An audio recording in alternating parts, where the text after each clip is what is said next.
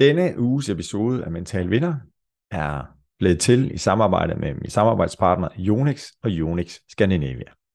Du kan finde Jonix Scandinavia på Facebook eller Instagram og følge med i livet hos deres øh, atleter, som også, ligesom jeg, foretrækker at bruge Jonix's rekvisitter til at optimere deres præstation i deres catcher-sport. Tak for at du lytter med.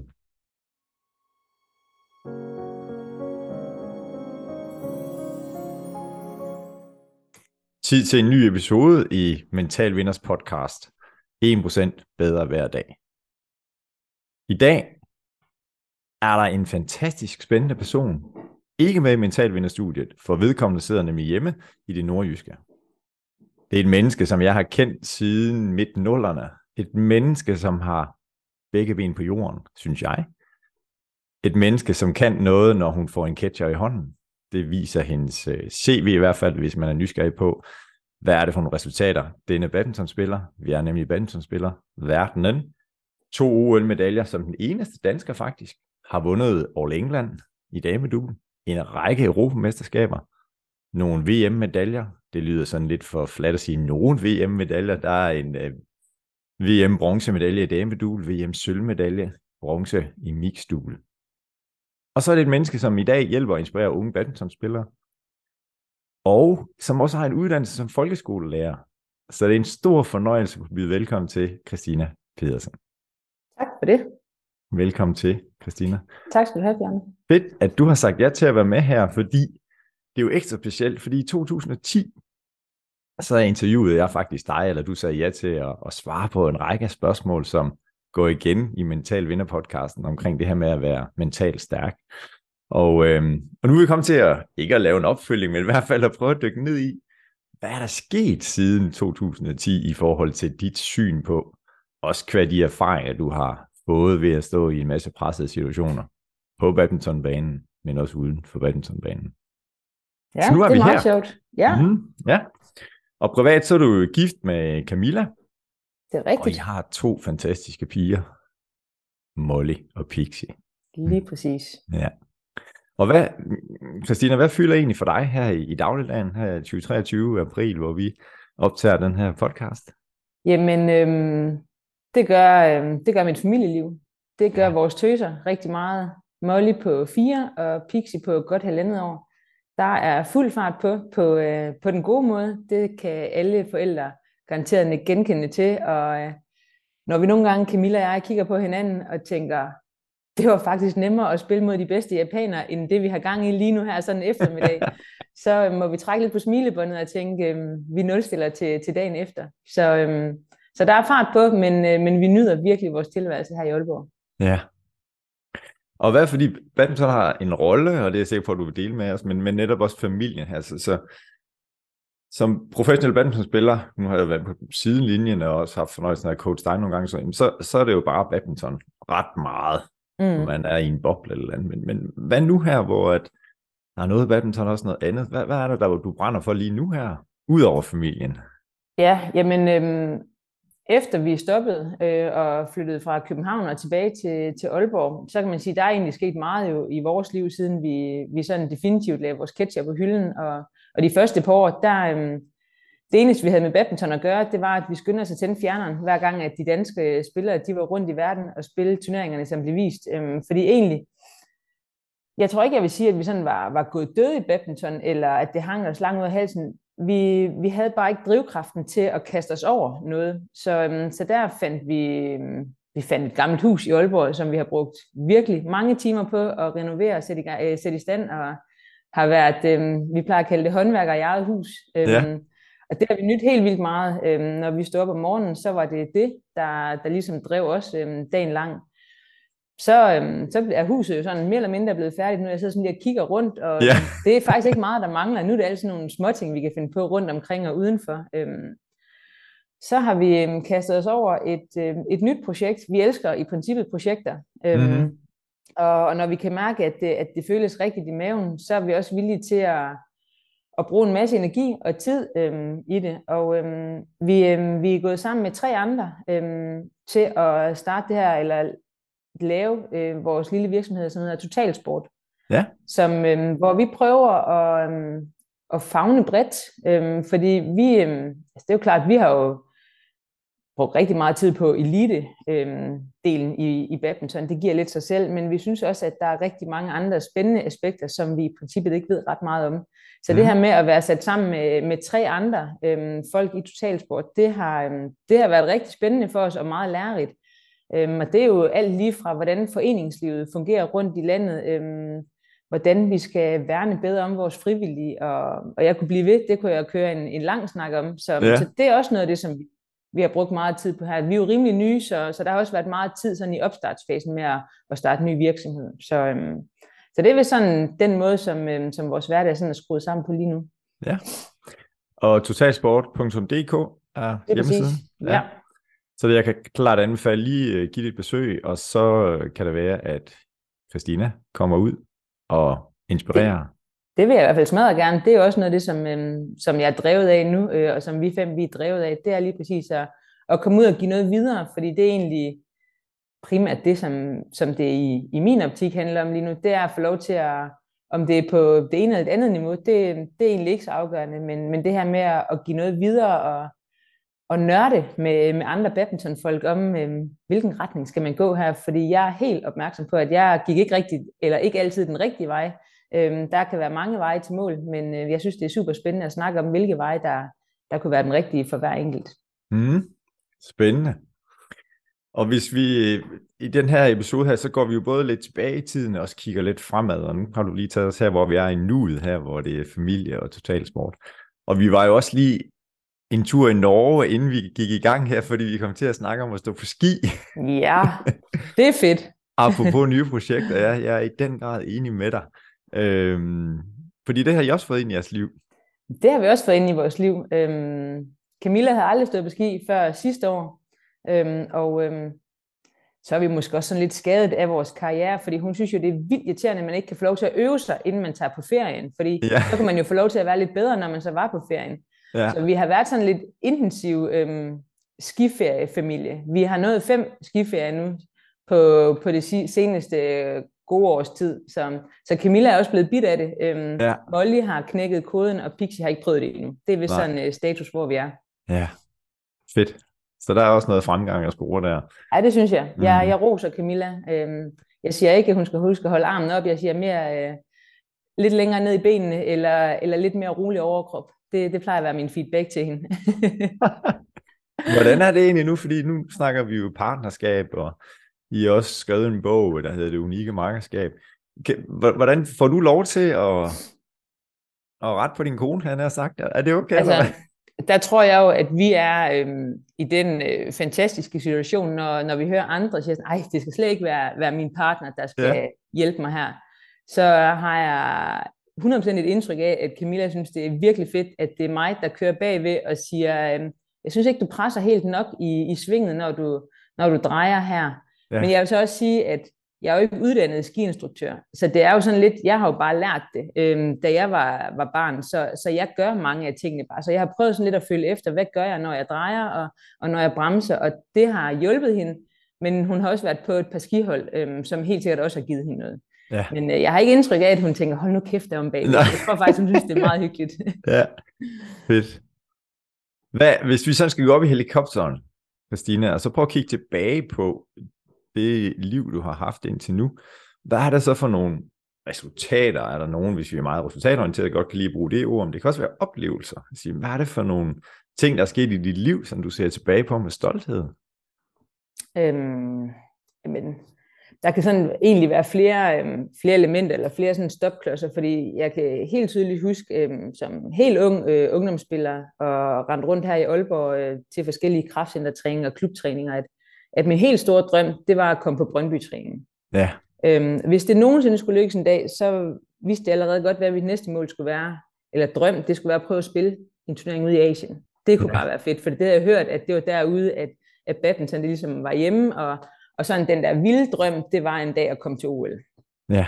Det, og når jeg sådan kigger tilbage, altså jeg kan faktisk også godt sidde her og få lidt gåsehud, fordi jeg kan jo godt høre, at jeg har opnået det hele, og, og jeg har ikke bare prøvet det, jeg har rent faktisk øh, lykkes med det hele. Øhm, så jeg er super stolt over, hvad jeg har opnået. Øhm, det tør jeg godt at sige. Det er ikke altid, at jeg sådan nødvendigvis har lyst til at blabre og løs med, med, hvad der er lykkes, og hvilke turneringer, der er vundet, og, og resultater og sådan nogle ting, men, men jeg er super stolt over, hvad der er lykkes for, for mig i, i min karriere, både øh, i mixdouble primært med, med Joachim Fischer, og så senere hen med, i dame med Camilla, hvordan vi ligesom altså, fik trumfet igennem, at dame, øh, dame det var faktisk noget, vi havde øh, i Danmark. Øh, yes. Og ja, det, det er jeg sgu stolt af. Det er jeg virkelig stolt af. Det er stærkt. Og det må vi godt lige stå et øjeblik, også fordi jeg havde fornøjelsen af at have dig med på det, der hedder Kataminelejren og træningslejren for de yngste, bedste unge talenter. Og så netop den her rejse og nogle af de oplevelser, jeg har været så heldig at have haft med dig, da du var yngre der, øh, det, øh, det må du sgu gerne være stolt af. Og du er det også. Det er så sejt. Det er fedt. Altså jeg kan mm. også, når du sådan lige nævner Katamine, så kan jeg jo godt sådan lige komme tilbage til sådan den der um, ungdomstid, og sådan måske lige inden man, man tager springet til, til sådan unge senioren. Og, og det er jo ikke fordi, at når jeg tænker tilbage, at alt det bare var easy peasy for mig. Altså jeg har også haft øh, bump på vejen, og, og været i, øh, i perioder, hvor at der måske har nogen, der har haft et andet syn på mig og min badmintonkarriere, end, end hvad jeg egentlig selv rent drømte om. Øhm, mm. Fordi jeg tror da ikke, der nødvendigvis er så mange, der sådan lige havde set komme, at, øh, at jeg en eller anden skøn dag, vi vinder All England i damedobbel, da jeg rendte rundt, der var øh, 15, 16, 17, 18 år, og jeg kunne også øh, gå lidt op i 20'erne. Øh. Mm. Så, så på den måde, der, øh, det er egentlig ikke, fordi det har været en drivkraft at skulle modbevise. Jeg kan bare godt være stolt af, at det faktisk lykkes. Ja. Fedt. Hvordan i forhold til øh, damedubbel, fordi i min tid, da jeg havde fornøjelsen af at være en del af landstrænerteamet, var der også sådan lidt, hvad, hvad, hvilke kategorier skal vi fokusere på, og der er nogle Team Danmark, som banker på badminton Danmarks største, og hvad så, hvordan går det, og hvad skal vi putte penge i, og sådan noget. Kan du ikke øh, tage os med lidt og sige, at nu hørte jeg dig sige, at vi fik gennemtrumfet, at vi skal satse på det her damedubbel. Vil ja. du dele lidt den her rejse? Fordi det jeg vil jeg jeg gerne. Fantastisk. Øhm, mm. Altså, det startede jo meget anderledes end andre makkerskaber tit starter. Øhm, Camilla var i en af verdens bedste mixdubler med Thomas Leborn. Mm. Øh, jeg var i, vi var sådan lige hælende, øh, Joachim Fischer og jeg, af, af Thomas og Camilla. Vi ville se, om vi kunne indhente dem, og, og nogle gange skubbe dem lidt af pinden. Øhm, det var sådan lidt vores position. Øhm, så bliver Camilla og jeg kærester. Det er i 2009. Ja. Og øhm, det var dejligt. Det, det var en fantastisk følelse. Men vi fandt også ud af, at det var faktisk også lidt en svær følelse at være kærester, og så øhm, hele tiden spille mixed mod hinanden. Og det er jo ikke fordi, at vi spillede alle turneringer mod hinanden, men man skal måske prøve lidt mere at se det som, at når vi rejste til turnering, jamen så vil vi begge to gerne vinde den titel, vi nu rejste afsted efter. Øhm, og vi kunne ikke begge to få lov til at vinde. Og det er heller ikke altid, at der var en af os, der vandt titlen, men men på det her tidspunkt, der var der faktisk en af os, der var ret tæt på hver gang, fordi vi var gode øhm, i, i 2009. Mm. Øhm, for ligesom at, at synliggøre det, så blev Camilla og Thomas verdensmester i 2009, og Joachim og jeg, vi vandt bronze. I bronze så, ja. så vi havde noget at have det i det her med, at vi, vi jagtede titler hele tiden. Mm. Øhm, og når andre folk, de så nogle gange har, jeg kan se på dem, at de har lidt svært ved at forstå, hvorfor var det egentlig så svært? Fordi altså, det jo, I kunne bare skiftes lidt, eller hvad folk nu end kunne finde på at tænke. Så plejer jeg sådan lidt at bruge det eksempel, at hvis du med din partner tager til jobsamtalen, jeres drømmejob, mm. den ene af jer får det, den anden får det ikke. Men I kører bare hjem sammen i bilen, og hjem i jeres hus, eller hjem i jeres lejlighed. Hvordan er man glad på hinandens vegne, og hvordan er man skuffet, og hvordan er pladsen til det her? Ja. Øhm, og det var sådan nogle af de ting, som vi sådan skulle dele med, og og det kunne vi nok godt have holdt ud øh, et par år, men vi kunne også godt se, at vi var også lidt i starten af vores karriere, så vi vil egentlig også godt øh, prøve at se lidt længere frem. Så derfor startede, det var lidt en lang snak, men det er grunden til, at damedopten startede. Ja. Det var egentlig bare, at det skulle være sådan lidt et hyggeprojekt, at øh, vi skulle ikke træne det, det var præmissen, fordi at forbundet øh, vi gerne have, at vi brugte vores krudt i mixerne, mm. fordi at det gav mening på det her tidspunkt, og vi var gode, og, og de skulle også tænke på at, at vinde, øh, vinde medaljer til Danmark. Og vi var bare super glade for at få lov til at, at stå inde på, på banen sammen øhm, og, og spille noget damedub, når vi var rundt til turneringer. Ja. Og det er jo klart, at i starten var vi jo ikke nødvendigvis specielt gode, øhm, men, men vi synes det var mega hyggeligt at stå derinde og bare sådan lidt gøre, hvad vi kunne, og en gang imellem så nappede vi et sæt fra, fra nogle af de gode, og en gang imellem kunne vi også vinde nogle kampe. Øhm, og stille og roligt blev vi bedre og bedre. Øhm, så det er sådan lidt vores, vores start i damedubbel. Og jamen så efter 2012, vi, vi kvældede os ind i damedubbel øhm, til OL. Så ja. begyndte vi at, hvad skal man sige, at få lidt mere rum og, og lidt mere lov til også at træne lidt damedubbel i træningen, sådan at, at mixen af damedublen, det egentlig blev sådan lidt, øhm, nogle dage, så var det, var det primært mix, og nogle dage primært damedubbel, og det var, det var trænerne rigtig gode til at jonglere rundt i, og Thomas Læborn stoppede øhm, efter OL i 12, men, men Fischer fortsat og, og var rigtig god til at, hvad skal man sige, også at, at finde ind i, ind i den her, øhm, hvor han så kørte lidt mere herredobbelt, når jeg kørte noget damedobbelt. Så, mm. så på den måde, så tænker jeg egentlig tilbage på, at, øhm, at det fungerede rigtig godt, og det var sådan, vores, øhm, vores damedobbeltid, den startede. Ja. Og så kan man sige, så var der ikke nogen, der på det her tidspunkt, tror jeg ikke, havde, der havde fantasi til at forestille sig, at øhm, vi ville blive en damedubbel, som man faktisk øhm, snakkede om fra Danmark. Øhm, så det er jo kun sjovt nu at, at sidde lidt længere ude i fremtiden, og så, øhm, og så se det. Ja, og der, jeg ved ikke, om man kan kalde jer for first movers, fordi vi har jo fundet VM-medaljer før i damedubbel, men i hvert fald, at, at I, I får VM-bronze i 2013, og så sølv i 2015. Øh, og så kommer sølvmedaljen to år i 2016. Så, så der, lige pludselig så er det også øh, fedt. Christina, Camilla spiller søndag. Ja tak for det. Ja. Og så All England titlen i, i 2018. Hmm. Er der på noget tidspunkt i den der periode, fordi nogle gange så, så kigger vi jo på, jamen hvad er det, hvis vi tager Japan, jamen de kan jo spille, og de kan jo blive ved med at spille, og de laver ingen fejl. Og har I gennemgået sådan en fase, altså hvor I siger, okay, ja. nu løfter vi vores bundniveau, og kan jo også stadigvæk score selv, for det er jo også en del af jeres spil jo. Mm, det, det har vi helt sikkert. Øhm, da, vi, øhm, da vi starter med at træne lidt mere sådan på den anden side af 2012-2013, øhm, altså den helt ærlige, det er, at der var vi ikke i fysisk god nok form til at kunne stå distancerne mod de allerbedste. Øhm, mm. Vi kunne godt øhm, sådan hister her øhm, være dem, der, der sådan lige poppet op, men øhm, hvis forholdene gjorde det ekstra øhm, hårdt fysisk, så havde vi det svært i den her periode. Det er der slet ikke nogen tvivl om. Øhm, så prøvede vi at, at sige op til VM på hjemmebane i, øhm, i København. Var det i 2013? Eller er det 15? Det ved jeg ikke, om du har stået der. Det, ja, det, ikke det ved vi ikke. Det ved i hvert fald, det har været i tierne i København. Jeg har lyst til at sige 15 ja. måske. Ja, det tror jeg, jeg faktisk sikker. også, der. Ja. Nej, mm. skidt også være med det. Min ja. pointe er, at der, øhm, der prøvede vi at tænke, nu skal der lige ske noget på den fysiske post her. Så vi cyklede bare på motionscykler op i styrkelokalet. Altså, og vi lavede jo også det vores anden træning, men, men vi prøvede ligesom at sætte lidt ekstra ind her. Til VM, der på hjemmebane i, i København, der, der får vi ikke det resultat. Vi, vi troede, vi var i god form, men det var sgu cykelform, vi var i god form i. Det var ikke badmintonform til at, at matche vores, vores modstandere. Der, det kan også være, der var andre ting, men, ja. men det var sådan det, der stod klart for os, at øhm, det var ikke helt nok, det som vi havde, havde lagt i det. Øhm, det var i hvert fald ikke værdifuldt nok i forhold til, hvordan vi kunne bruge det på banen. Så derefter, der, øhm, der satte vi os sammen med, med ham, vi kalder Styrkemæs, ja. som er i Team Danmark og har rigtig mange af badmintonspillerne, er der stadigvæk. Og Kenneth Jonasen, som vi jo havde som øh, hovedtræner. Mm. Øhm, og prøvede ligesom at sige, okay, hvad, hvor, kan vi, hvor kan vi skrue her, for at se, om vi kan, lige kan tage det her skridt. Og det er jo det, er jo det her med at tage skridt ind i, nu siger jeg på verdensranglisten, det er egentlig ikke, fordi det har været så, at det har fyldt så meget for os. Øhm, det har vi egentlig prøvet at, at få til at fylde mindre, men, men mm-hmm. at tage de her skridt ind i, øhm, at man, man hele tiden lige bliver en, en lidt bedre version af sig selv. Og øhm, der må jeg bare sige, den træning, vi fik øh, strikket sammen, sammen med, med Mads, øhm, som var noget fysisk træning uden for banen, ja. men meget badminton-relateret. Og så den her hårde badminton-træning, som Kenneth han fik sat op, hvor, øhm, at vi var en, en stor del af herredobbeltræningen hver evig eneste dag. Ikke bare to gange om ugen, men hver dag på, på nærmest alle træninger.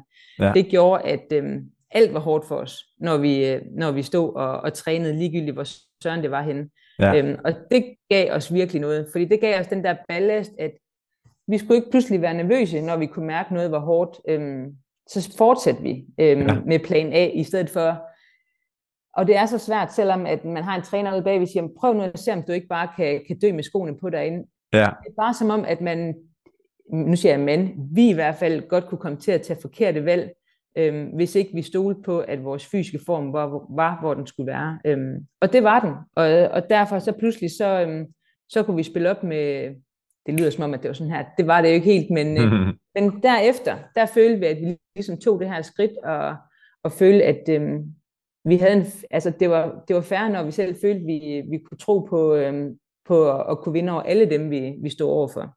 Ja. Og noget af det, som jeg også øh, husker, og, og jeg får smilende ansigter frem fra dig, og for Camilla, men det, den her kemi og udstråling på banen, hvor at, som du siger, nu ser du som det startede egentlig som et hyggeprojekt, men, men det virkede til, at de også hyggede jer, selvom det var hårdt. Jamen, det, det var jo altafgørende for os, og der er man jo meget forskellig som, øhm, som badmintonspiller og som personer, mm. men, øhm, men smilet var, var virkelig, virkelig vigtigt for os, for det var det, der gjorde, at, at vores skuldre, de var nede, hvor de skulle være, og vi kunne træffe de rigtige øh, valg, vi kunne også se spillet rigtigt. Så, øhm, så når folk de sådan kom hen til os og sagde, det er så fedt at se jer spille, I smiler bare altid, så bare sådan, altså det var næsten den bedste kredit, vi kunne få, fordi ja. det var på ingen mulig måde påtaget, når vi spillede. Det var virkelig, fordi vi syntes, det var fedt. Og, og så er det jo ikke, fordi vi smilte, hvis kampen tog halvanden time, at vi smilede fra start til slut, fordi vi kunne også godt ære os, når, når vi ja. var i problemer inde i kampene, men sådan overordnet set, så var det, øhm, altså det var, øhm, det var sådan lidt et vigtigt øhm, budskab fra, fra vores side. Mm, ja, og det lykkedes. Så det er stærkt. Mm. Ja, fedt. Ja. Christina, i 2010, så spørger jeg dig, hvad er en mental vinder for dig? Hvad kendetegner en mentalt stærk person? Eller hvad for nogle egenskaber? Der er jo mange måder at, at skrive det på. Og må jeg lige øh, dele med dig, hvad du svarede på det tidspunkt, og så høre, hvad du svarer i dag? Meget gerne. Mm. Så for dig som mental vinder en, der er 100% i kontrol med sig selv, og den situation, man befinder sig i. En, der holder hovedet koldt, lige vil, ligegyldigt hvilke situationer man kommer ud for. Også en, der kan vinde og have overtaget på det mentale plan over sin modstander. Altså det her med at tørre være fræk, selv i presset situation, og man tør angribe kampen, udfordringen, i stedet for bare at lade den komme til sig. Altså for eksempel at tage tur et frække valg i slutningen af kampe, i stedet for at spille 100% sikkert. Det er da meget det klogt sagt i 2010. Ja, det synes, synes jeg. jeg. Det synes jeg, ja. Det er også dine ord. Hvordan, når nu spørger du her i 2023, hvad, hvordan vil dit svar så lyde? Det er faktisk ikke, fordi jeg sådan tænker, ej, det der, det kan jeg slet ikke sådan lige øhm, se nu. Øhm, så jeg, jeg er egentlig øhm, jeg er meget på, på fod med, at jeg næsten hopper i, i min svar fra 2009. Mm. Øhm, altså en mental vinder for mig kan også godt være en, øhm, en person, som ikke nødvendigvis er den bedste, nu kan det være badminton i det her tilfælde, som ikke nødvendigvis er den bedste badmintonspiller. Øhm, jeg kunne jo sådan set sagtens finde, da jeg spillede øhm, spillere, som øhm, rent teknisk øhm, kunne flere ting, end jeg kunne. Øhm, mm. Så det synes jeg egentlig også godt kan, kan være sådan lidt i forhold til det med, at man opnår resultaterne. Det er ikke nødvendigvis øhm, verdens bedste badmintonspiller, der vinder alle titler. Det kan også være dem, der er gode til at øh, ture og tage chancer og se chancer, når de opstår, øh, se muligheder. Øhm, så det er også øh, en del af det her med at, at være, være mental og være snu. Øhm, ja. Mm, ja, det er godt. Min seneste episode har Sten Schleicher Petersen, som du har haft fornøjelsen af som træner i, i din karriere, været med, og så kom vi til at snakke omkring det her med, jamen, hvordan står det til med dansk badminton nationalt, men også internationalt, og hvad skal vi i Danmark, hvis du er ude med total sport, eller alle de passionerede badmintontrænere, der render rundt i det danske land, hvad, hvad skal vi have fokus på? Og så kommer vi til at snakke om det her med, jamen skal vi give plads til, at vi har nogle spillere, som er frække og har en fantastisk teknik, eller skal vi også, nej, nu skal vi også have nogle resultater. Altså, vi kom til at snakke om Zlatan Ibrahimovic, som der er garanteret nogle holdkammerater, der har bandet langt væk, fordi nu gik han selv igen og prøvede nogle ting her. Øh, det kommer jeg bare til at tænke på, når du siger det med at turde tage frække valg, fordi så skal vi også turde tage de her valg i træningen. Altså, hvordan var mm. du i forhold til, når nu prøver jeg lige at bryde rammen og, og få noget nyt ind i mit spil eller mit repertoire? Altså et meget godt spørgsmål. Altså jeg, jeg tror, når jeg sådan husker mig selv tilbage, øhm, så, så har det også været forskellige faser. Øhm, mm jeg var, jeg var rimelig ung og havde ikke prøvet øhm, så meget, da jeg øhm, får Joachim Fischer som makker. Øhm, han havde prøvet noget mere og, og havde også nogle flere år på, på banen, og, og den, øh, den tryghed, som det også kan give. Øhm, så, så det her med at blive sat sammen med, med en smakker, som, øhm, som havde noget ballast, mm. det gav, øhm, det føler jeg gav sådan lidt et raketskud for mig, øhm, og, og min karriere, hvis jeg bare ser på den sådan øhm, in, øh, individuelt. Øhm, fordi det, øhm, altså, det, det tror jeg virkelig gav noget, og det gav, gav nogle gode resultater, øh, både resultat, resultat, men også øh, fremgang i mit spil, hurtigere, end hvis jeg skulle have kæmpet mig op sammen med en, der var på lige fod med mig selv. Mm. Øhm, og det er jo ikke altid, at det bare, at den mulighed, den opstod. Den opstod i min situation. Øhm, jeg greb den, og, øhm, og vi, øhm, vi spillede sammen. Vi startede egentlig med at skulle spille sammen for at se, om, om vi kunne det, om i princippet nok også var deres bagtanke nok også, at hende der Christina, er hun god nok til at få Joachim, nu prøver vi et par turneringer, og så, så må vi prøve at evaluere på det. Ja. Og det kan jeg da faktisk godt huske, at det var jo også sådan et eller andet sted lidt en, øh, altså jeg havde sådan en siddende her på min skulder, der, der holdt øje med, om jeg gjorde det godt nok, om jeg fik lov til at blive i markerskabet med Joachim, eller om jeg skulle tilbage til nogle af de yngre herrer, for eksempel. Ja. Øhm,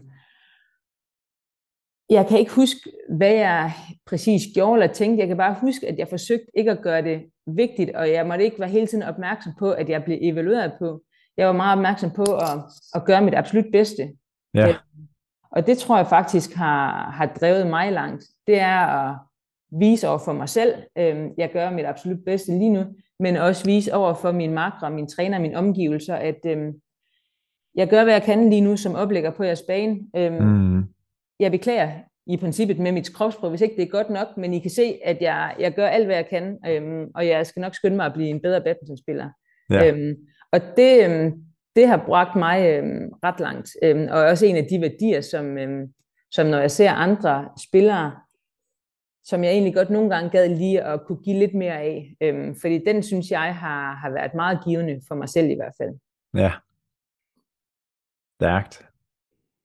Lad os lige prøve at så spørge det modsatte. Når man får en medalje, så er der jo en forside af medaljen, den er jo rigtig, rigtig flot, og nogle gange er der også en bagside af medaljen, sådan rent metaforisk. Hvis du nu siger, at hvad er det modsatte af at være en mental vinder? Og her i podcasten siger vi ikke mental taber, men vi siger måske en person, som ikke har det samme stærke mentale mindset. Så hvis du skulle sætte ord på det, og øhm, jeg kan godt lige citere lidt, hvad du har svaret for nogle år siden, ja. øh, at det er en, der ofte taber kampe udfordringer, når de er presset. Det er en, der går ned, hvis der er en kamp på det mentale plan. En, der mister modet, hvis der er for meget, der går imod en. En, der ikke er i kontrol med sig selv. Og så slutter du med at skrive, at svare, en, en mental taber bliver aldrig verdens bedste.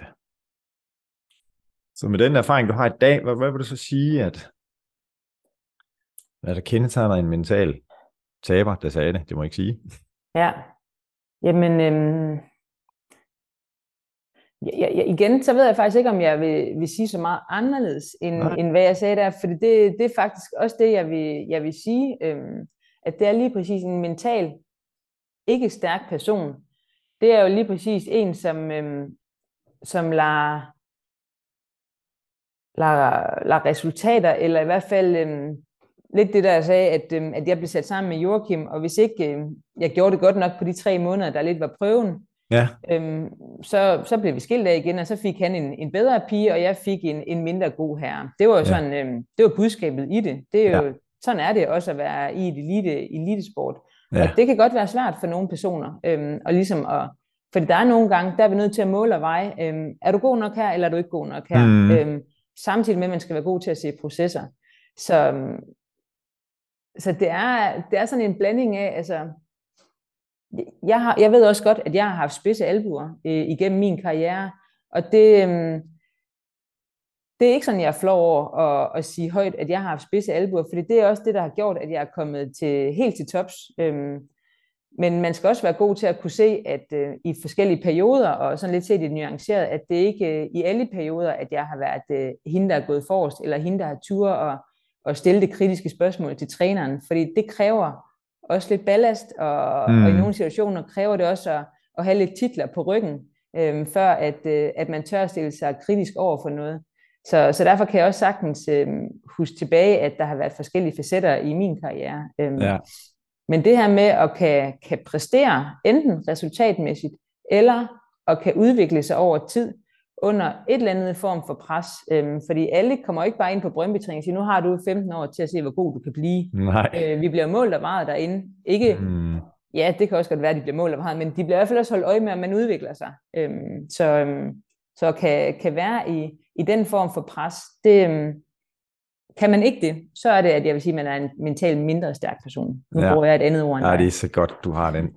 Tak for det, Chris. det her med spidse albuer, og øh, hvis man vil til tops, så skal man have det, og der er mange måder at gøre det på. Hvordan, fordi hvis der sidder nogen og lytter med, siger, jeg kunne også godt tænke mig at komme på Brøndby-træning. Jeg kunne også godt tænke mig at gå hele vejen. Jeg har haft de samme drømme, når jeg ligger hovedet på puden om natten, der jeg er 13, 14, 15 år. Jeg vil også med til U, eller det vil være så fantastisk. Kan, kan du sige lidt det der, hvornår er det, jamen der skal der, skal der spidse albuer til, eller kan du give et eksempel på, hvor, når jeg ser tilbage på det i dag, og i helikopterperspektiv, hvor der var en, der havde spidse albuer, hvad der ligger mm. i det? Ja, men det, er, det er faktisk lidt sværere for mig sådan pointe ned og sige, i de her situationer, der havde jeg. Jeg tror, det er nemmere for mig at, at se, at øhm, dengang var der ikke lige så meget rangliste, som der er nu. Så mm. både som ungdom øhm, og som senior. Øhm, jeg husker ikke, jeg gik specielt meget op i rangliste. Jeg, øhm, da jeg blev prikket til, det var Sten Pedersen, der var landstræner på det her tidspunkt. Jeg gik på gymnasiet i Aalborg og boede hjemme hos mine forældre. Mm. Øh, da han prikkede til mig og sagde, det kan faktisk godt være, at der er en plads til dig over i Brøndby, hvis du er interesseret. Så var jeg ikke et sekund i tvivl om, at den plads, den vil jeg prøve. Øhm, og jeg var meget sikker på, at hvis ikke det lykkedes, så kunne jeg bare flytte tilbage. Ja. Så det var ikke en stor beslutning, selvom vi kan snart ikke komme længere væk end, end Aalborg til København. Ja. Der kan Millas vej fra Skagen. Øhm, så, så jeg vil sige sådan, der har været perioder, hvor jeg har været god til at gribe chancen. Da jeg så kom på brøndby jamen så, øhm, så var det jo ikke mig, der var inde på, på de hovedbanerne, eller hvad skal man sige, der hvor, hvor mm. spidserne var inde, øh, de bedste spillere var. Jeg var nede i, som rosset nede i enden, øhm, ja. men manglede dine spillere, hister her, så sørgede jeg for altid at, at virke klar øhm, og, og stå der, hvis, øh, hvis de lige manglede en fjerde eller en femte mand inde på en bane. Ja. Øh, og jeg kan sagtens huske, øh, jeg boede på Gildhøj kollegiet lige over på den anden side af, af Brøndbyhallen, øh, da jeg flyttede over. Øh, en træning, jeg havde fået lov til at spille et sæt med Jens Eriksen, Ja. Jeg ringede hjem til mine forældre og var pævestolte. Øhm, og for ham har det jo betydet nul og en brud formentlig. Ja. Men, men den der oplevelse med stille og roligt at prøve nogle af tingene. Øhm, det er ikke helt et svar på din, øh, din spidse albuer. Jeg tror, øhm, jeg tror mere, at det, da jeg blev lidt bedre og havde nogle, nogle resultater øh, på mit CV, der, øh, der kunne jeg også godt finde på at stille spørgsmålstegn ved, altså helt, helt lavpraktisk ved nogle øvelser. Mm. Hvor i starten, der var jeg meget mere lyttende og sige, okay, men det prøver jeg, og, og lytter og suger til mig. Hvor lidt mere erfaring gør også, at øh, det gjorde det i hvert fald for mig, at jeg tænker lidt mere over tingene, og mm, det, jeg kan ikke helt forstå, hvorfor jeg skal lave den her øvelse. Jeg kan ikke se, hvad jeg får ud af det. Ja. Øhm, så jeg tror mere, at det, det er den, at jeg har tur og, og sætte ned, og da jeg så blev endnu bedre, jamen, så ved jeg da også godt, at der er trænere, der, der vil sige over i Brøndby, at jamen, Christina, hun stillede også krav. Øhm, ja, det gjorde jeg også. Øhm, mm. Fordi det synes jeg, jeg kunne tillade mig, når jeg selv vidste, at jeg ydede den øh, indstilling, eller den øh, effort, som jeg gjorde, så, ja. så er det også nemmere at stille krav, fordi så synes jeg, det er meget, øh, meget begge veje. Øhm, og det, øh, i hvert fald i, i mine markerskaber, sammen med, rigtig meget sammen med Kenneth, der, øh, der var det aldrig et problem. Vi vidste, hvor vi havde hinanden, og, og vi stillede krav mm. til hinanden. Ja. Og det er jo også nødvendigt for at nå det høje niveau, som du nåede. Det tror jeg også på. Jeg tror ikke, ja. at vi, vi helt kommer der til kun med at smile os igennem tingene. Der tror Nå. jeg også, vi er nødt til noget hårdt arbejde. Ja. Og jeg tænker også, fordi at, at netop øh, uden for badmintonverdenen, eller uden for Brøndbyhallen, kan man måske godt have nogle steder, okay, det er selvpromoverende, eller hold det op, øh, prøv lige at tænke på de andre, eller noget. Øh, men det, som jeg kender dig som menneske, så det indtryk, jeg har dengang, det har jeg også i dag, jamen så er du også en, der, hvis du kommer til at træde på nogen, hvad jeg ikke tror, du gør, så er du også en, der, der okay, det var måske ikke helt fair, det jeg gjorde der. Altså, og, og, det, og det, det var, ja, lige præcis. Altså, det var egentlig også en, en stor værdi for mig dengang, og er stadigvæk, at og jeg kan huske, når vi havde, når der var konflikter på, på træning, det kunne enten være mig sammen med, med få andre, eller det kunne være en større gruppe. Hvis der er noget, jeg har meget, meget svært ved at have i kroppen og i min mave og i mit hjerte, så er det hvis, at der er nogen, jeg er på kant med. Øhm, mm. jeg, jeg kan faktisk næsten ikke være i det. Øhm, og det kan jo, det er ikke nødvendigvis sikkert, at alle de, de har det billede af mig, fordi hvis man bare kun har set mig i badmintontøjet, så kunne jeg også godt øhm, være den person. Øhm. Jeg tror, min, øhm, sådan, mit stærke ydre, det kunne måske holde lidt længere, end hvor andre, øhm, nu siger jeg, kunne knække øhm, mm. lidt tidligere. Øhm, ja. Men der er der også træninger, jeg sagtens kan huske tilbage, hvor jeg har grædt, fordi jeg bare har været super presset og, og ikke kunne mere. Og lige mm. skulle øh, trækkes op af en træner og lige have en god krammer, fordi at det havde jeg bare brug for lige af, ja, af ham, der, der nu stod ved siden af mig. Øhm, ja.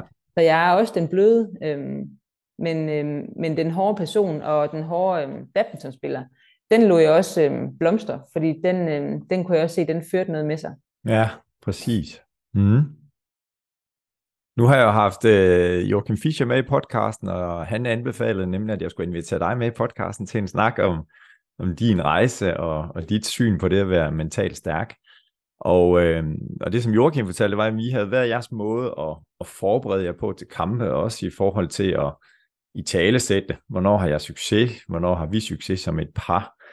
Øh, vil du tage os med i maskinrummet og sige, hvordan var din tilgang til, når I skulle ud og præstere til, til store ja. mesterskaber? Og det vil jeg rigtig gerne, fordi mm. det synes jeg faktisk er en interessant snak, som jeg også øh, nogle gange bruger nu, når jeg er ude og snakke med spillere, at øh, lige præcis den forskellige tilgang til noget kan få noget rigtig godt frem i et makkerskab.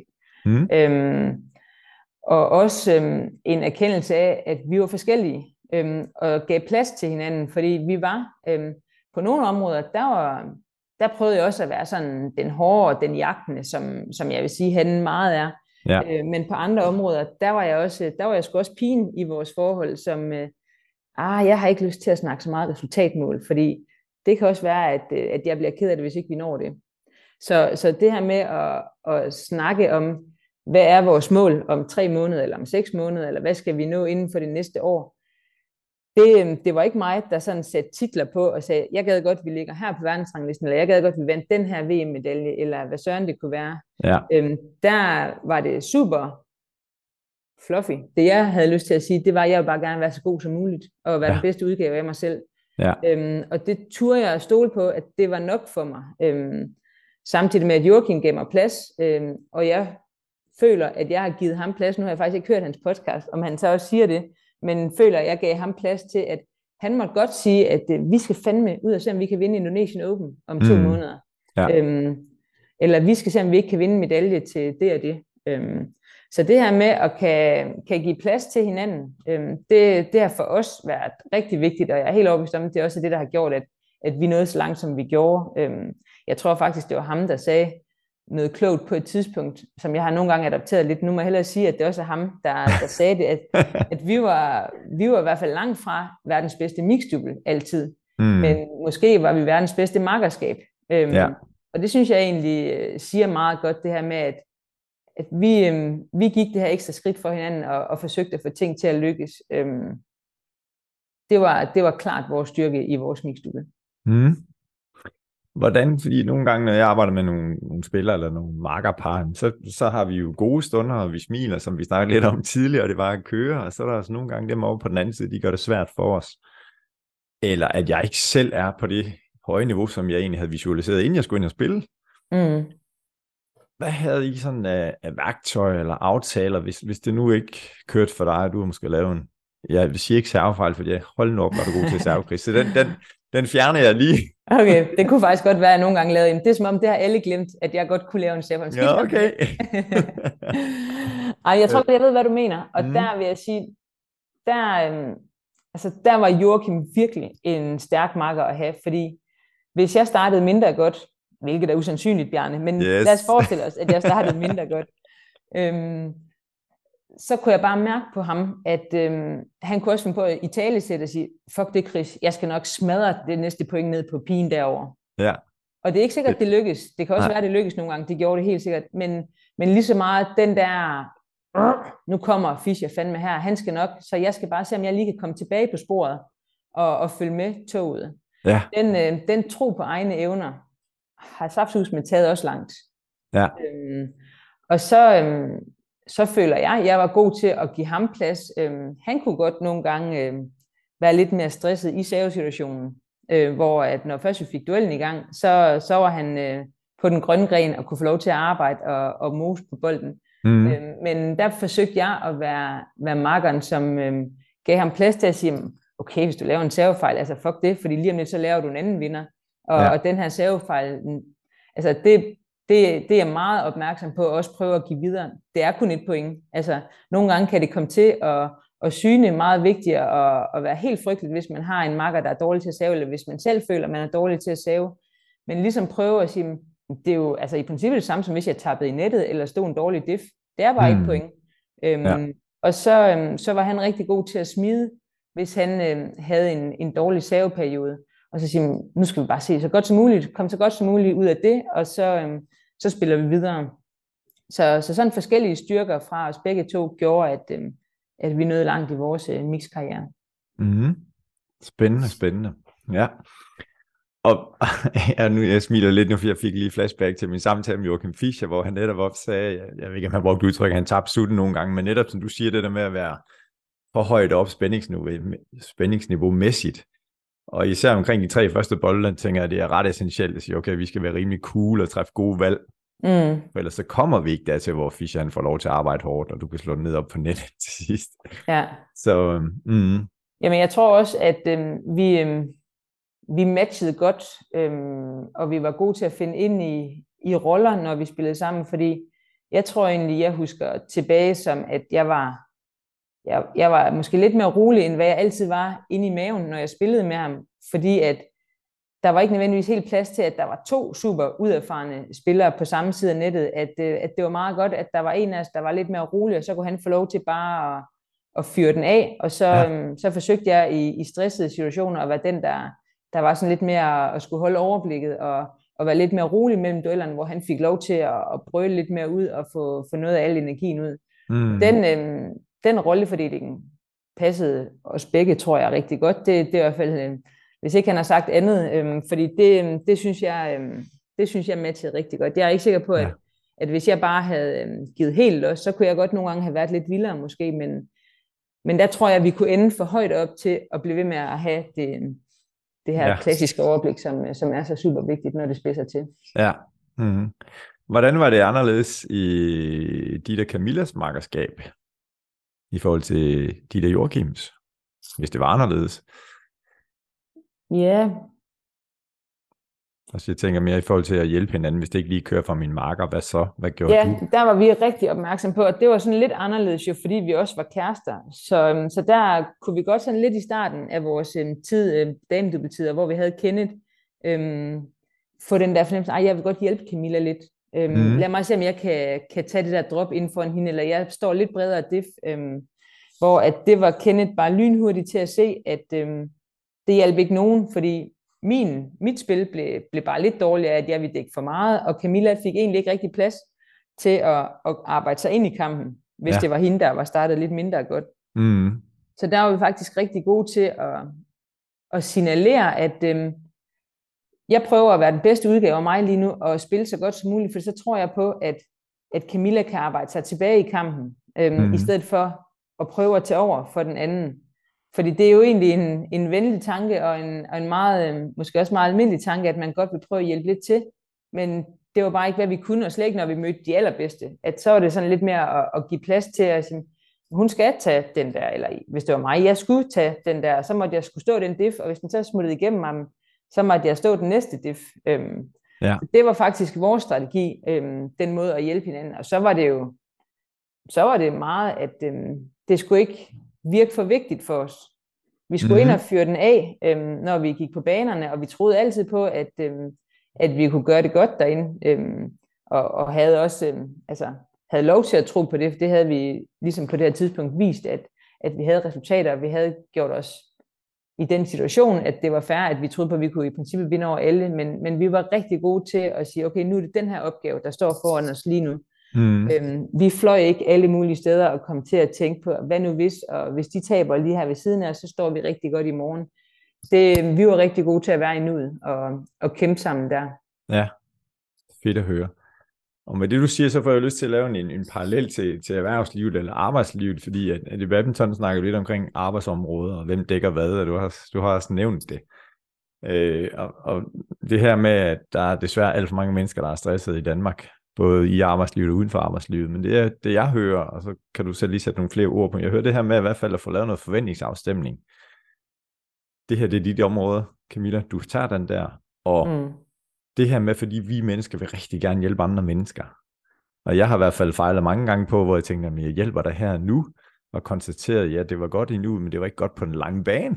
Mm. Det, det betød bare, at, at den her person ikke fik lov at folde sig ud, eller trak sig, eller når, så er jeg nok ikke god nok. Altså, der, der kan være rigtig, rigtig mange ting. Så det her med, at, at I var gode til, det er min tolkning, men at få lavet forventningsafstemning. Ja, mm. det, det har du fuldstændig ret Det er meget spot on, og det, det er 100% Kenneth, der så, at, øh, at det var sådan, vi var nødt til at gribe an. Det er jo sjældent, at man spiller lige godt i alle kampe. Øh, mm.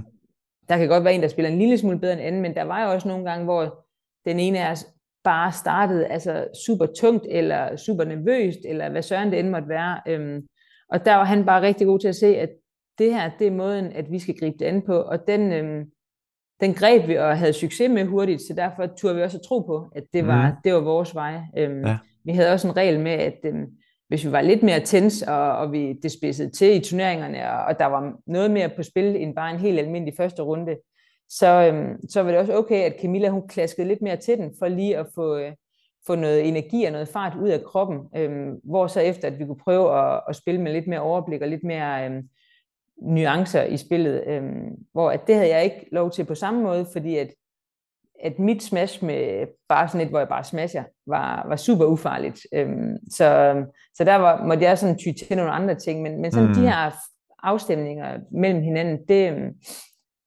det var rigtig, rigtig vigtigt, og, og det der, der egentlig altid har gjort, at vi, vi aldrig følt, at vi er blevet, øh, blevet hægtet, inden vi overhovedet kom i gang, men at vi egentlig havde, havde mulighed for at arbejde os ind i kampen. Mm. Og så hæfter mig også det, du siger netop med at være i nuet, og sige, nu er det den her opgave, vi skal løse nu her, som også, tror jeg, kan drage paralleller til dem, der er ude i arbejdslivet. sige, hvad, hvor er det vores fokus hen? Har vi det rette fokus? Går vi og ærger os over sidste gang, vi spillede den her Indonesian Open, der tabte vi bare i første runde, nej, det sker nok igen, eller hvad det nu kunne være. Mm. Det salgsmøde, vi havde med den her kunde, gik AH til, det sker nok igen, men netop at, at være i nuet her. Mm. Ja. Og derfor har jeg lyst til, at når du, du forbereder dig, der er du forberedt, og du forbereder dig jo stadigvæk her, her til vigtige ting, skituren til Hemsedal, eller hvor nu skal hen næste gang, eller ind og spille ind på banen her. Fordi jeg spurgte dig i 2010, det her med, når din mental vinderstyrke er, er på sit allerhøjeste. Og så har jeg sådan tre spørgsmål baseret på NLP, neurolinguistisk programmering. Men sig, hvad er det, du ser for dig på din indre skærm her, når du forbereder dig? Hvad er det, du hører? Er der nogle bestemte lyde? Og også den der følelse. Og jeg deler bare lige kort, hvad du svarede dengang, og så gerne supplere. Øh, der kan være, der er sket nogle ting, der er nye, eller noget helt andet, eller det er det samme. Men det her med, at du ser for dig selv i situationer, hvor du er pissegod og har styr på det hele. Du har styr på spillet, din modstander og eventuelt omgivelserne, hvis de er vigtige for dig. Og så den her lydbillede, hvis vi kan kalde det, eller de lyde, der er, jamen så siger du, at for at komme ind i min boble, og det tolker jeg så lidt for at være her i nuet her, så er der nogle ting, du siger til dig selv under opvarmningen. Det kan være to-tre ting, som du skal huske under kampen. Og så putter du billeder på, når du siger de her ting, hvis I har haft en taktik, eller snakket med kende, eller hvad det nu kan være. Og så ser du de her to-tre ting, hvor du lykkes med det, og det hele det fungerer. Og så har du også, du siger til dig selv, jeg er super god, jeg siger til mig selv, jeg skal ind og nyde og spille den her vigtige kamp, og tage udfordringer op på en positiv måde, i stedet for at blive anspændt. Og så den der, vi spørger ind til følelsen, fordi mange kan jo genkende, at jeg vil gerne ind og lykkes, og hvad, hvad så? Og hold op, jeg er nervøs. At du siger, at jeg har inden vigtige kampe, så er der sommerfugle i maven og er spændt. Men du vender det til noget positivt. Og du ved med dig selv, at jeg skal være spændt og lidt nervøs for at kunne yde max. Og det er 2010, nu er vi 2023 her. Hvad, og når du hører det her, hvad får du så lyst til at sige? Eller hvad bliver du opmærksom på? Det er faktisk meget sjovt at høre, hvad jeg, hvad jeg sagde der i 2010, fordi jeg, jeg synes også, jeg hører en, en Christina, som egentlig allerede på det her tidspunkt har gjort sig en masse gode erfaringer. Øhm, mm. øhm, og det er jo nok sådan lidt, springer helt tilbage til min tid med Joachim og start, at, øh, at den her raketstart, øhm, sådan ser jeg øh, min egen karriere, at, at jeg har nået at lære meget på et år eller halvandet øhm, sammen med ham, og, og allerede gjort mig nogle gode overvejelser, men jeg har jo også på det her tidspunkt allerede vundet min første VM-medalje, øhm, som også, øhm, også giver noget ballast. Øhm, mm. Altså, det her med, øhm, det er ikke fordi, der, der er så meget, jeg, jeg er uenig i, øhm, at det, som, som jeg siger, så, så det er meget den her forberedelse, der, der var rigtig, rigtig vigtig for mig. Øhm, ja. det, det var det, der gjorde, gav mig roen. Øhm, vi, vi brugte meget tid i starten, vi brugte endnu mere tid i slutningen af vores karriere på at se video og, og forberede os, og og det var ikke fordi, at vi, vi havde syv systemer, at vi skulle huske at få dem kørt, når vi spillede, fordi det kunne også være svært øh, mod nogle af de allerbedste. Men det var rigtig meget en fornemmelse af at kunne fornemme modstanderen. Øhm, hvis, jeg, hvis vi spillede mod indonesere, mm. så synes så havde jeg det ofte lidt sværere, fordi de holdt alle slagene. Øh, og rent bevægelsesmæssigt, der skulle jeg være på mit allerbedste for at, ligesom at kunne løbe det op eller reagere efter holdte slag, finder, mm. små finder, hister her. Øhm, så alt sådan noget med at, at ligesom se de ting for mig, øhm, det gjorde, at jeg følte mig, følte mig rolig, inden jeg skulle ind på banen. Øhm, ja. Når jeg var allermest øhm, nervøs, øhm, så var vi rigtig gode til at sige det højt. Jeg var både god til at lade Fischer vide det, men også rigtig meget at lade Camilla vide, hvis jeg følte mig nervøs eller anspændt inden kampen, og også Kenneth. Øhm, vi havde ham, øhm, altså rigtig, rigtig, rigtig meget med på sidelinjen, fordi ved at lade ham vide, at jeg følte mig nervøs, eller følte mig et eller andet, det gjorde, altså det gjorde lige præcis, at han, han vidste præcis, hvordan han skulle gå til mig, og, og hvad han skulle sige ind i kampen, øhm, allerede fra starten af, i stedet for at han lige skulle afsøge, øh, hvor har jeg mm. lige øh, Chris og Jul, som vi jo blev kaldt dengang, hvor har jeg lige dem hen lige nu.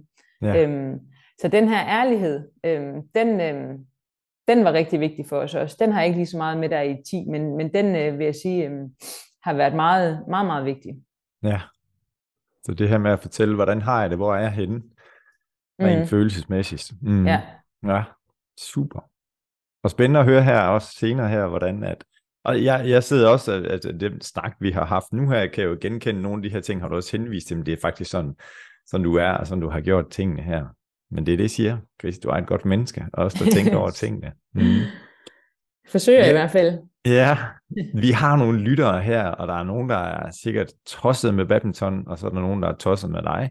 Så nu vil jeg bede dig om at give de lyttere, vi har med, tre gode råd, hvis der sidder nogen, der siger, jeg vil egentlig gerne være mentalt stærkere, eller lyst til at tage den her rejse. Måske inden for badminton, som du har taget, men i en anden sportsgren. Mm det allerførste, der kommer op i mig, det er tro på dig selv. Mm-hmm. Hvis, øh, hvis, man, hvis man har en drøm om at nå et eller andet i sit liv, så øh, hvis ikke at troen, øh, og man kan mærke den helt inde i maven, så tror jeg heller, hvis det i hvert fald er svært at opnå det, så tror jeg heller ikke rigtigt på, at det lykkes. Øhm, så, så den her tro, og også øhm, villighed til så at vil være arbejdsom. Fordi når folk de har sat arbejdsom på som øh, et ord på, på Camilla og min karriere, mm. så bliver vi bare stolte, kan jeg fortælle dig, fordi det følte vi, vi var. Øh, men vi er også glade, når folk har lagt mærke til, at øh, vi har ikke bare fået det foræret, vi har delt med arbejdet til, hvad vi nåede. Øh, og så, øh, så, så den sidste er, er ikke nødvendigvis så nem fra starten, fordi der vil jeg sige, hvil lidt i dig selv også. Mm. Men det er ikke nødvendigvis så nemt at hvile i sig selv, før man overhovedet er kommet i gang med sin rejse, hvad enten den, øh, den går mod badminton-resultater eller en anden retning. Men, men også ture lidt og tro på, at øh, jeg er god nok her, hvor jeg er. Øhm, og øhm, ja, at være i det, det, øhm, det har i hvert fald også givet mig en, en ro, så jeg ikke hele tiden har skulle flakke rundt og forsøge at være alle mulige forskellige øhm, afarter af mig selv, men, mm, men egentlig bare ja. ture og tro på, at øh, det her, det er sgu sådan, jeg er. Øh, og så kan det godt ske, at der har været forskellige facetter eller forskellige områder, hvor jeg har skulle rette lidt ind, eller prøve at, ja, at, at passe ind i, i forskellige miljøer. Men, øh, men overordnet set, der føler jeg egentlig, at øh, jeg kan sige med, med 100% sikkerhed, at, at jeg har været mig selv hele vejen, og har haft mig selv med, og det, øh, det har for mig i hvert fald også været en dejlig indre ro have. Mm. Så tro på dig selv. Vær villig til at arbejde for tingene, være arbejdsom. Og så mm. hvil i dig selv. Ja. ja. nu har jeg interviewet over 200 mennesker, og der er rigtig, rigtig mange omkring det med en mental vinder. Der er nemlig mange, og især atleterne, sportsfolkene ligesom dig, som fremhæver det her med at, at hvile i sig selv, eller have et godt selvværd, siger, uanset hvordan det går om badminton eller håndbold, eller hvad du gør, så er du god nok, som du er. Øh, at, at jeg kan genkende til det, du siger, eller det her med, at som du siger, det kan være svært, fordi det er jo den her drøm, jeg er ved at jagte. Mm. Og jeg kan huske fra min tid, da jeg var en del af timer, når der kom nogen ind på Brøndby-træning, hvor man tænkte, okay, nu er jeg her, hvor jeg gerne vil være. Og hvis man så ikke havde andet end badminton, fordi der har du jo også puttet noget uddannelse ind, jamen hvis man så ikke lykkes med badminton, så kan det være for mega hårdt for nogen, men så hvad er jeg så? Mm. Øhm, så det understreger rigtig godt, det du siger der med at hvile i dig selv. Mm. Tak for tre gode ord. Jamen velbekomme. Ja. Camilla, vi nærmer os her afslutningen på tredje sæt. Jeg ved ikke, om der står 25-25, eller det er... Jeg er skarp nu, så. Åh, oh, jamen, det er jo det, jeg ved. Nu, nu bliver jeg nervøs for pokker da. Så der er lige nogle faste spørgsmål her, som jeg er spændt på at høre, hvad du siger. Fordi hvis du nu skulle give dit yngre jeg et godt råd, og vi har jo øh, oplevet nu her, at du var faktisk ret reflekteret i 2010, 2010 her, hvad der nu har svaret. Men hvis du skulle give dit yngre jeg et godt råd, hvad skulle det så være? Og hvor gammel er dit yngre jeg på det tidspunkt, hvor rådet er relevant? Jamen, øh, det er tidligere i vores damedubeltid. Mm. Øhm, så det er jo sådan noget, øh, ja, 2013-2014, der vil jeg sige, øh, der er ikke nogen grund til at, at vente et par år med at, at tage det her øh, hop ind i den fysiske verden. Øh, det var fedt at, at blive bedre fysisk. Vi, mm. øh, vi fik også Kenneth Jonasen, som var altafgørende. Vi plejer at sige lidt, at han er manden i vores liv. Yeah. Øhm, og det ved han godt, vi siger. Øhm, yeah. Men øh, han var altafgørende for det vendepunkt, som vi var, vi var med til at, eller vi lavede, øh, fordi han mødte os lige præcis der, hvor, øh, hvor vi gerne ville mødes. Han pushede os, når vi var klar til det. Han pushede os lidt mindre, når vi var lidt længere nede, og han kunne læse os som, som bare pokker. Mm. Øhm, så i stedet for bare at have haft en træner, der havde sagt, I skal i bedre form, I skal gøre sådan og sådan, så snakkede han til vores, øh, vores hjerter og vores hjerner øh, samtidig, og, mm. og fik os virkelig til at tro på det. Så det, øhm, det vil jeg sige, det skulle vi bare have gjort lidt tidligere. Ikke fordi vi nødvendigvis havde vundet mere, men der er jo ikke nogen grund til at vente med at, at få den øh, fysisk formåen, som vi, vi endte op med at have. Og den alder, du har, 2013-2014, jeg må ikke spørge om kvindens alder, så det får du selv lov at sige. Jamen, øhm, hvad er vi nu? Vi er i 23. Mm. Lige nu er jeg 36. Ja. Det har været midt 20'erne. Ja. Mm, ja. Rent praktisk, fordi det her, det, det at være fysisk stærk, det handler dels om at have noget, noget muskelstyrke, det handler også om at have noget aerokapacitet, altså det med at kunne løbe længe. Og du sagde at tidligere, at de havde cyklet meget, og Mads kom på banen, og sammen fik I strikket det, det optimale sammen. Hvad, hvad lavede I i stedet for at cykle? Bliver jeg bare nysgerrig på. Ja, vi lavede øh, rigtig meget benarbejde, øh, men ikke klassisk øh, pege rundt til hjørner. Mm. Øh, vi lavede benarbejde, hvor vi var i stige og lavede hurtige fødder. Mm. Bolde, der hoppede i forskellige retninger, vi skulle hente. Øh, så, så det blev, det blev en leg sammen med ham, samtidig med, at det var en sindssygt hård team, vi, øh, vi blev jaget igennem. Ja. Men øhm, vi havde lidt stikker på, sådan at der var mere modstand, end, øhm, end hvad der ville være inde på, på træningsbanen. Det er sådan øhm, nogle af de øvelser, som var, var rigtig gode, rigtig hårde, og, og også sjove at lave sammen med Mads, som, øhm, altså hvis man kan snakke om, at, at Kenneth han var god til at læse, så er Mads også en, øh, i mine øjne en, en menneskekender ud over det sædvanlige, fordi han ramte bare Camilla og jeg lige præcis, som, som vi gerne ville rammes, når vi kom en, øh, en eftermiddag sms. Vi er helt smadret. Ja. Så hørte han os, i stedet for bare at sige, hold nu kæft, tøser. Ja. Så hørte han os, øhm, og fik øh, os, øhm, uden at vi nødvendigvis altid opdagede det, listet til at lave en sindssygt hård træning igen. Og han har mm. senere hen sagt, at nogle gange så havde ham og Kenneth snakket sammen på forhånd, og hvor Kenneth måske havde sagt, jeg tror, der kommer to, der er smadret, men, men prøv lige at se, om du ikke kan presse noget mere ud af dem. Øhm, ja samtidig med Mads, han også var altså, så motiverende bare at se på, når han trænede sammen med, nu siger jeg, drengerøvene af badmintonspillere, ja. øh, og kunne gå ind i den, øh, på den galej også. Det, ja. øh, det synes jeg er ret værdifuldt, og det, det beundrer jeg ham faktisk rigtig meget. Ja. Så hvis der sidder nogen af lytterne, der har et billede om, at det her med at gå ind på badmintonbanen, det indebærer, at man skal ud og løbe ud på landevejen eller lave intervaltræning. Ja, det behøver man ikke, hvis du spørger mig. Slet nej, ikke. Nej, Men der, der skal jo laves hård fysisk arbejde, og, mm. og der skal også øh, ligges nogle timer i, i styrkelokalet i, i helt klassisk squat og dødløft. Ja, ja. Øhm, og det er også fedt at føle sig stærk der. Og så var vi jo i vores tid også heldige og gode, at øhm, det var kun os, der var der, at damen, de næste, de lå noget efter os. Så det gjorde, at øhm, vi fik lov til at være, altså når træningen den blev startet op der øh, om morgenen nede i Brøndby, mm. træneren stod og sagde, øhm, herredoblerne og Chris og Jul, I har bane 4, 5 og 6, damedublerne, I har 1, 2 og 3 dage. Ja. Det var sådan, det fungerede 10 ud af 10 dage, og det gjorde jo, at vi var under maksimal pres, hvad enten vi var dem, der kørte øvelsen, eller vi var oplæggere. Ja. Så, øhm, så sådan to timer, det var, det var altså fuld træning for os, og Ja. det har også bare givet os noget. Ja, super. Lad os gå frem i tiden. Hvis du får lov til at give dit ældre jeg et godt råd, Ja, hvilken alder har du, og hvordan skal rådet lyde?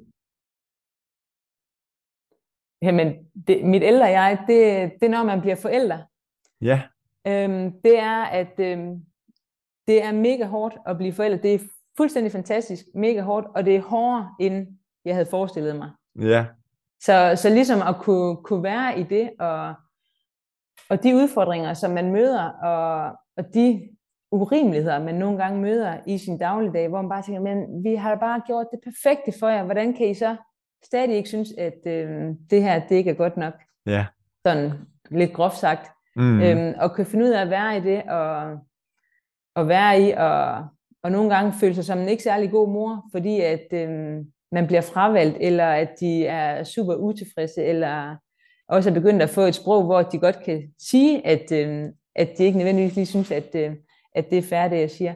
Mm. Altså det her med at kan være i det, øhm, og kan rumme det, og lade sig, altså jeg kan også godt blive ked af det som mor, øhm, men at, at kan finde ud af, og vi har rigtig meget, hvis vi har ofte 9 ud af 10 dage, der har vi gode dage, men vi har også Mm. mm. en på fire, så det vil alle kunne, kunne nikke til, at der er også udfordringer, der sker også meget i, i Mollys udvikling lige nu, Ja. men at øh, vi har også den her, at vi nulstiller hen over natten, så hvis der har været det udfordringer øh, i dagen, jamen øh, så får vi det allerbedste frem i den dag, der nu er svær, og så er vi bare klar til en ny dag i morgen. Øhm, og det, øhm, det er sgu vigtigt for os at, at ligesom have det med at smile over det en gang imellem, fordi ellers så kan det godt blive lidt for giftigt. Det er altså et rigtig, rigtig godt råd, som I lytter gerne må, jeg må også godt bruge det, tænker jeg. Du må også godt bruge det. Altså det her med at tage det bedste med for den dag, der har været, selvom der har været bøvl og uro, og så nulstille i løbet af natten. Yep. Helt kris. Det er stærkt. Vi er nu i, øh, måske er det sidste duel, jeg ved det ikke, det kommer an på, hvem der server. Hvis det er dig, der server, så shit, så kommer den over. øhm, hvem kunne du godt tænke dig, at jeg skulle invitere indenfor i Mental Vinderstudiet til en snak om mental styrke?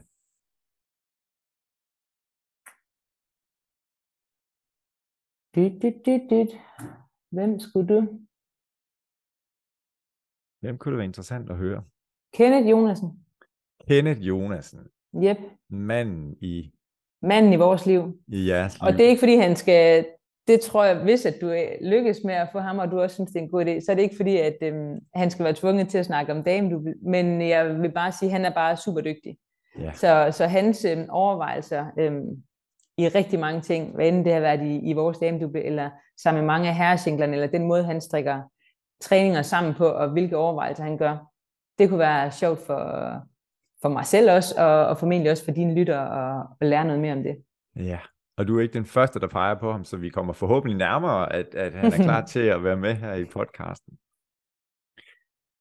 Super godt. Chris, det har været en fornøjelse. Det har været Jeg tror, hyggeligt. du vandt, jeg tror, du vandt den sidste duel her. Ja, det er dejligt. Så kan jeg Øh. tage den med mig resten af dagen. Ja, det kan du nemlig, så den er god her, så det er rigtig, rigtig godt.